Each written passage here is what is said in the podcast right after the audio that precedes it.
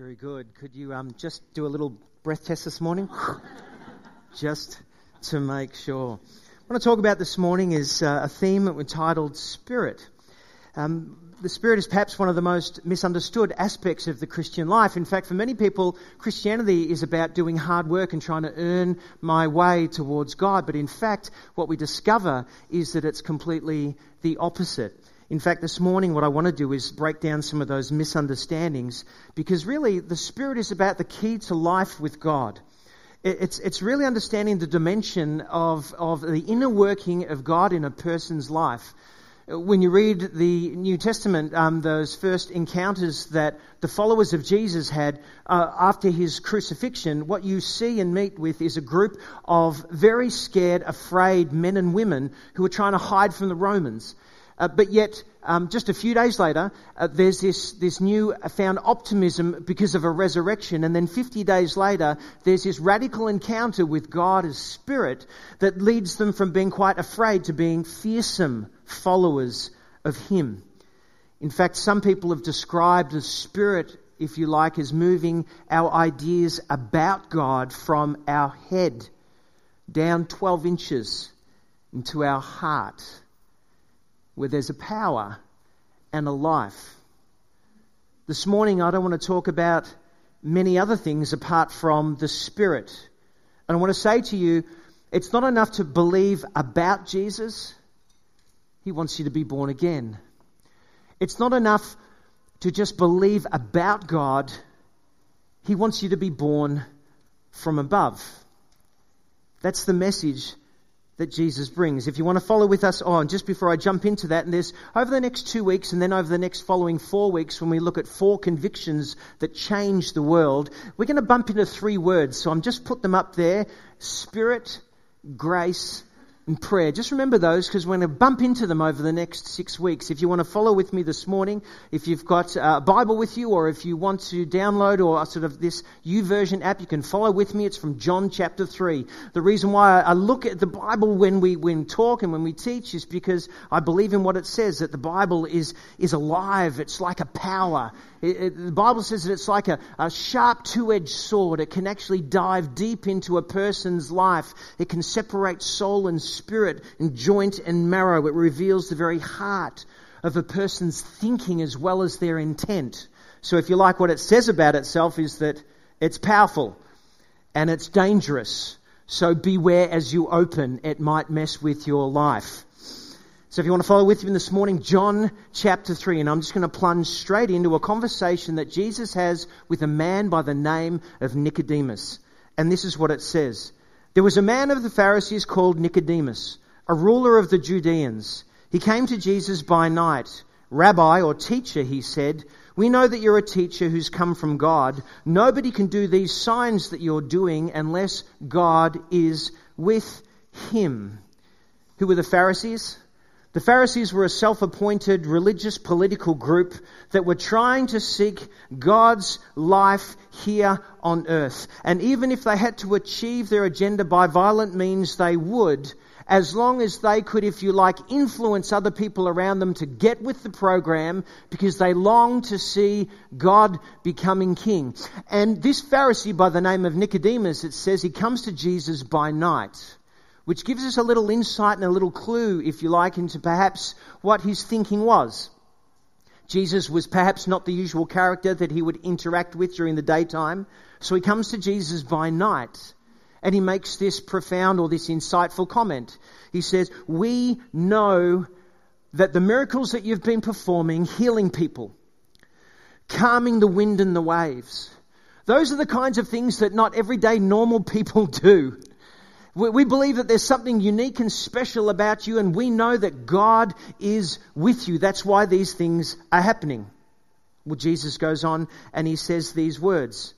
He says, Let me tell you the solemn truth, or truly, truly, or amen, amen. Or, let me tell you the solemn truth, Jesus replied. Unless someone has been born from above or born again, it's the same word, they won't be able to see God's kingdom. Jesus says, I want you to know something very insightful about the agenda that you have, Nicodemus. You want to see God's life come here on earth, but I tell you this, you cannot even enter it, taste it, feel it, see it unless you are born again. That is, born from above, where God dwells. What is the kingdom of heaven? Well, put very simply, the kingdom of heaven is God becoming king over all of his earth, just like it is in heaven. The psalmist says in 24, he says, The earth is the Lord's and everything in it, the whole world, and all the people who live in it. I agree with that. And, and the God's kingdom is this idea that God will come to earth and he, through his power, will begin to bring his order and his restoration, his restorative justice, his life, his peace to earth, just like it is where God dwells. For some people, when God's power begins to move on earth as it did through Jesus, people were attracted to him like, if you like, like insects to the light. Whilst other people, when they sensed his power and his person, would run away because they knew it spelt danger for them. They weren't attracted to the light, they were repelled by it. And Jesus says, if you want to actually know God's life and activity in your life, if you want to see it, feel it, taste it, if you want to enter into it, Nicodemus, I tell you this you need to be born again. That is, from above. You see, it's not enough, if you like, for people to believe about God. Jesus says you need to be born again. So the conversation goes on, and, and Nicodemus, he starts to get fuddled and he, he starts to turn the pages of his biology lessons and midwifery, and, and, he comes up with a statement like this. He says, How can someone possibly be born, asked Nicodemus, when they're old? You're not telling me that they can go back a second time into the mother's womb and be born, are you? I'm a, I'm a, I'm a image person. Uh, I, I see in pictures. That is an ugly thought. Uh, Jesus says, "You've completely got it. No, no, we're not talking about biology. We are not talking about midwifery. That's just weird, Nicodemus. But I want to tell you something that's just as visible and powerful as a birth, and that is when you are born again, if you like, in another way by the Spirit. Because he goes on and he says this I'm telling you the solemn truth, replied Jesus. Unless someone is born from water and the Spirit, they can't enter God's kingdom. Flesh, you see, is born from flesh, but Spirit, you see, is born from Spirit. Don't be surprised that I've told you that you must be born again. You see, the idea of a physical birth comes with an outworking, doesn't it? There's the idea of when someone, a lady goes into labor, that at the end, that there is something that you receive at the end of it, a baby, a child, a new life. Um, and, and Jesus is saying, I'm not talking about physical birth, but what I'm talking about is kind of an inner renewal, a spiritual birth, an inner life experience that you cannot accomplish for yourself, Nicodemus. It's not like two people coming together and having a moment of passion and forming a new life. It's not that, but it's just as powerful. In fact, it's even more powerful because it's an encounter with the living God, something that you cannot do for yourself, but He does for you and in you. If you like, flesh gives birth to flesh, but spirit gives birth to spirit. It's not enough to just believe about Jesus. If you want to enter into his kingdom, you must be born again. You see, even just mentioning that word for some of us here shifts something in us. Kingdom of heaven, the kingdom of God. There's something deeply that resonates with human beings about an otherworldliness where God dwells. And even just naming that phrase shifts something in us. One of the great theologians and philosophers once said this You have made us for yourself, O God, and we will not find rest until we find it in you. What he was pointing to is something deep within the hearts and minds of men and women across this globe that are made for something more than just material substance. You are made for God. And so when you hear that word kingdom of heaven, there's something that shifts or, or draws you because that's God's activity. And if you like, the world and the realm that you were also made for. Flesh gives birth to flesh, but spirit gives birth to spirit. Don't be surprised, Jesus says, when I tell you, if you want to enter, taste, feel, see, my Father's life, in the age to come and in the present age right now, you need to be born again. And so he goes on and he says these things. The wind blows wherever it pleases, wherever it wants to, and you hear the sound it makes, but you don't know where it's coming from or where it's going to. That's how it's like with someone who is born from the Spirit. This morning, as I was preparing for this talk in the office, I looked out the window and over the rooftop of the building there stood a, and stands a great tall gum tree. And as I looked at that tree in the distance, I noticed it moving. And its leaves were rustling, and the trunk was bending forward and backwards. And if you had have asked me, where is the wind coming from? I'd tell you, I don't know where it's coming from, but I can see the effect it's having. It's moving and shifting the environment around about. And, I, I can't control it. I don't know where it's going or where it's going to, but I can hear and see its effects.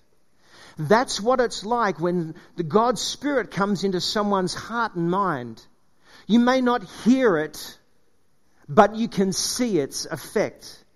It changes people's hearts. I remember some years ago, when I was about 19 years old, I'd grown up, like Helen said, around people who were followers of Jesus, and if you had have asked me, I would have said to you, I would have said, I believe about God and I believe about Jesus, so much so that I'll go to a church and I'll occasionally read a Bible and, and I'll be involved in church things. But if uh, you, had, have asked me, had I surrendered my life to God, I would have said, no. I'm the boss and I'm in control and that's the way I like it. We're all control freaks, you know. You know. We're all control freaks. We like to be in control of our lives. Because we're the one who thinks that we have got the best interest for us in, in our own keeping. Not even knowing that there's a God who has even his greater interest in us than we even care to imagine. And if you like, when I was 19, that, that was the kind of the state of my being. And then all I can tell you is that over a period of two weeks, kind of as I drew close to God, I experienced some things transforming and changing in my heart, just like Helen spoke about today. In fact, it was over about a two, three, four week period that I found, if you like, I could only describe it as God's liquid love just being poured into me. Was it from the top or from the sides or from the bottom? I don't know. But all I knew was that it was powerful and that it was good and that it felt like love that was making its way through every molecule and fiber and thought in my life. So much so, that at the end of that two week process, I found that my shifting had changed about God. Didn't want to just know about him. I wanted to follow him. And what had happened in my life was nothing more and nothing less than God's Spirit coming and speaking deeply into me, and if you like, messing with my will in my life. So at the end of that, I said, God, I kind of want to do what you want me to do because I think that's the best way for me to be as a human being. And that's the way it was. Cassia, a few weeks ago, she's here this morning. She came about six months ago, and she said, I came along for a parent child dedication, and I got more. I came to watch a baby be kind of presented, and I got more. You see, I had been attending a Narcotics Anonymous for a long time. And she said, when, when I came here, I discovered there was something that was happening here that my NA, not, not to say that's a bad thing at all, that's a good thing to attend and go to, but she said there was something happening here that I knew that was part of my spiritual journey I needed to be part of, right? And so when I came here, I said, this is where I need to stay. And she said, you know, making the decision to follow Jesus wasn't like it was a, this, this enormous decision. It seemed hard at the time, but once I did it, there's this whole new world that opened up for me that NA couldn't do for me. But when you talk to her, she knows so much about what it means to have a surrendered life and this open life to God because she says that is where addicts are at. They realize that there is nothing they can do to actually help themselves and fix themselves, and that is the first if you like, point of reference of your healing. is when you come to God and you say, I cannot fix this myself. Could you do something in my life that I cannot do for myself? And did he? He did and he does and he is. And so living in that space of a surrendered open life becomes all of the space in which God wants to fill. You see, I'm talking today not just about believing about God or believing in Jesus. What I'm talking to you about today is being born again. I've attended three physical births in my life. I have three children. And each time they were different. And there was a lot of effort involved, I can tell you that. I tried really hard. and I'm sure I was very trying as well. But I know at the end of it there was three little lives that formed. They were born in three different ways, but they were nonetheless real. You see, it doesn't matter how you encounter God's Spirit, it's a matter that you do encounter God's Spirit that matters most. And so Nicodemus goes on and he says these words How can this be so? I'm telling you the truth, Jesus said. We're talking about things that we know about. We're giving evidence about things that we've seen, but you won't admit our evidence. You see, Jesus said, You know that I'm doing powerful deeds by, because God is with me and working through me by His power, by His Spirit. But I'm telling you this we're talking about things that you don't understand and you don't even want to accept what we're saying, Nicodemus. In fact, it's at this point that Jesus could have said, Don't you know what has been promised by the prophets of old? Don't you know what Ezekiel said to God's people when they were far away in a distant land, when they had rebelled against God and He would banish them from the land, and there they were in Persia, and they were calling out to God, and this is what one of the prophets by the name of Ezekiel said. He said, For I'll take you out of the nations, and I will gather you from the countries, and bring you back into Israel, your own land. And I will sprinkle clean water on you, and you will be clean. I will cleanse you from all of your impurities and from all your idols, and I'll give you a new heart and put a new spirit in you, and I'll remove from your heart all of your heart of stone and give you a heart of flesh. And I will put my spirit in you and move you to follow my decrees so that you be careful to keep my laws. If you, if you like, what Jesus was saying is that this has been promised from a long time ago. Don't you know, Nicodemus? And you are a teacher of Israel. You see, what the human race needs is not just some tinkering around the edges. What the human race needs is a transformation of our hearts. Two weeks ago, 12 boys and a coach went into a cave and they got stuck. And the rest of the world held their breath. Teams came from all over the world. The celebration of human ingenuity rescued those boys and that, I think, embarrassed coach from the perils. But I tell you this, not all the amount of human ingenuity can transform the human heart. It was around the same time that a terrible crime happened in Carlton. Many of you would have read about it. A lady lost her life. And the airways went berserk. People called in and they said, what we need to do is we need to educate more. But I tell you this, some of the most intelligent people in our world have done the most despicable things. The airways went crazy and said, we need to legislate more. But I tell you this, have you ever driven on a road and you know that it says 60 kilometers an hour and you keep it every time? You see, Jesus would say, we don't need to educate more, although that might be a good thing. We don't need to legislate more, although that might be a good thing. What you need to be doing is being born again. Because that's what transforms the human, the heart and mind to behave and live like Jesus always intended. I'm not talking about this morning whether or not you believe about God or believe about Jesus. I'm asking you, have you been born again, where His life comes into yours and you experience that at work in you.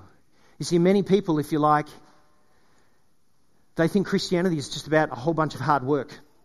It's about doing things in order to please God. It's about religion in, in order, if you like, I need to do some rules and rituals in order to please God. I need to do things in order to get right with Him. If you like, it's me reaching up to God, but Christianity is about God reaching down to us and doing something that we cannot do for ourselves. The problem when I approach God from a religious point of view, it always leaves me with the question is, how good is good enough? And I never know. You see, when I think about Christianity, I think about it's a relationship not just for no reason, but for a good reason to partner with God in transforming His world for good. When people asked Jesus, What is the greatest command? He said to them, I want you to love the Lord your God with all of your heart, mind, and soul, and love your neighbor as yourself. Isn't that interesting? They asked, For what should I do? What's the greatest law? And he said, I want you to love. You see, God has made us human beings for relationship. Relationship with one another, but foremostly one that starts with Him, where He transforms us with His love so that we can be loving. If you like, in right relationship with one another and love, and it begins with the heart. So let me ask you this morning maybe you're here for the first time and you're just discovering things about Jesus, or maybe you've been a follower of Him for many years. I want you to know that it's about a matter of the heart. So, how has your heart been this last week? I mean, we can do lovely things and say lovely things to our grandchildren, and then we can hold a resentment against someone else and harbor it there, and it just digs deep. Do you know that? Do you know that's true of us, both of those things? You see, Jesus came to do something that we cannot do for ourselves. He began to, he came so that he might take upon himself all of that evil and that darkness and, and, that distorted kind of thinking, that sin, and he took it upon himself on a cross. And when he did that, he said, He who knew no wrong, no evil, no darkness, no sin, he took it upon himself to do something that we cannot do for ourselves. When he became king and becomes king of someone's life, he comes and He washes our hearts clean. He forgives water. And He fills us with His Spirit, a new power. It's not enough just to tinker around the edges, I'm telling you this morning. We have to have a whole new engine dropped in. That's the work of the Spirit in being reborn. That's what it's about. I once had a psychiatrist say to me, Troy, if I could just have a prescription for love. But I can't write the prescription. Only Jesus can. The rest of our time this morning, I want to talk about what we might do with these thoughts. What we might do. Because he says to all who receive him, that is, to all who surrender their lives to him, he gives the right to become a child of God. And He will fill you with His Spirit in a surrendered life. Craig and Cindy, why don't you come up here for a moment? Just as Craig plays. This is what he said to Nicodemus at the end. Just as Moses lifted up the snake in the desert, in the same way the Son of Man must be lifted up, so that everyone who believes in him, not about him, may share life may share in the life of God's new age. When people were standing on the steps of the temple 50 days after Jesus had gone to be with his Father, they said, What should we do? Because we crucified the Son of God. And, and Peter says, I want you to repent. That is, I want you to have a wholehearted return to God without any wheeling or dealing. Do you know that human beings are wheelers and dealers? We're wheelers and dealers. We want to say, God, I'll do this for you if you do this for me. We wheel and deal all the time. And he says, what you need to do is repent. That is, you need to open up your heart and life, wholeheartedly return to God without any wheeling or dealing, and just put your settled faith and trust in Him. That's how you're born again from above you shift it from believing about God or about Jesus to opening up your heart and making Him your King and surrendering. And you say, Would you fill me with your Spirit? So there's three actions I want to present to us today. Three actions because we're going to create a space here this morning for you to meet with God. First one is this Maybe you're here this morning and you have heard about Jesus, you've heard about God, but you've never actually surrendered. Well, this is my action for you. In a few minutes' time, what I'm going to ask you to do is get up out of your chair and come over here and take one of these little black wristbands that says, Seek first God. So I brought my car keys here with me today. People say, What does it mean to surrender my life to Jesus? I say this. There comes a point of time in our lives where we say, I've had enough of driving my life myself, Jesus. Now, would you come and drive the wheel for me? What it means is a moment in time, a decision, and when you say, Jesus, I've had enough of the driving, now here's my car keys. I'm going to go and jump in the passenger seat. You're going to drive the car. And when you open up your heart and surrender like that to Jesus, I believe He comes. So, what I'd ask you to do in a few moments' time is that if you haven't done that before, but you sense God speaking to you, just come here and put your keys. If you need to borrow someone's car keys, you just take their keys. You can have their car. You can come and just place it down on the table here, and I'm just going to give you one of these, and I'm going to pray for you, then you can just make your way back. The second thing has got to do with the cross right here. You see, there's some people who say, I've surrendered the keys of my life to Jesus. We call that saving grace. But I haven't opened up the other doors of their house to Jesus. It's like he's standing in the foyer. I heard someone say it like this. They said, I welcomed Jesus into my life, but I kept the fly wire shut so the air could get through. But Jesus was in the foyer. For some of us, we've gone, yep, you can have the keys, but I've locked the doors. You see, I believe I've got my best interests in heart. And I don't I can't trust you with other areas of my life, Jesus. You see, there's the computer room, the things that I watch and do that I'd rather keep to myself, thank you very much. So I've locked that door. There's the, the other door to the, the room which has got to do with my work room. No, no, you're out of bounds. You can't come into my workspace. That's my work, not yours. And my bedroom, I can share beds with whoever I want my bedroom's locked. And Jesus is calling you today to something higher. He's calling you to something called holiness. That is aligning my body and my mind to do His bidding. And what you need to do, if you like, is surrender that part of your life to Him. And I want you to get up out of your chair, come down, and kneel before the cross as a sign of saying, I surrender that to you. And if you like, just come and take a seat right here, and Bron's going to be here, and she can pray for you. If you like, just come and take a seat. Doesn't mean anyone needs to judge or anything like that, but that's just what the cross is for. You see, this is how it works. You, you come to Jesus, and He says, I want to be part of all of your life. And so when I come in, I'm not robbing you, I'm actually freeing you. You don't believe that. And so when you worship Him, He comes by His Spirit and He whispers to you about that area of your life. And if you ignore it and push it back, He sends someone quietly to come and point that out in your life. And then if you kind of resist that, it all blows up usually and goes public. And then you're back left with God again, and He says, Now will you trust me? And, then if you keep on closing the door and locking it, He says in the end of that, I can't, I can't help you, but I want to. It's the cross. The third one in fact, the third one, Ali, if you can go and stand, those who are standing there, um, the third one is for all of us. Maybe if you're just brand new to here today, but you want you feel something and you go, I want to draw closer to Jesus, you're welcome to. The, the third one is that you've you've given him the keys, you've experienced saving grace, you're opening up the doors of your house, but when you leave to go to work or school, to get on your bike or in your car, you take up the car keys again. And you live your life as though God's just a thing, an idea. You've experienced His saving grace, but now you need to experience His sustaining grace. Some of you here this morning are dry. We're in the middle of winter. You wouldn't know it today.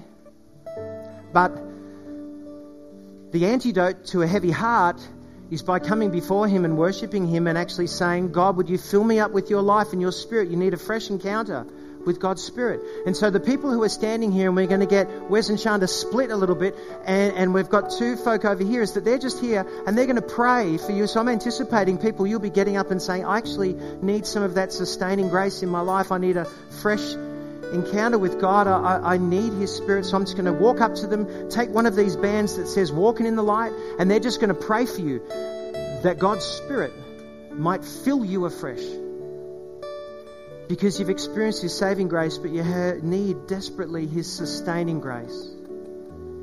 It means when you go to work or when you get on your bike to go to school or whatever it is, you take the keys and you hand them back to Him at the door and you say, Jesus, today, would you fill me up with your sustaining grace?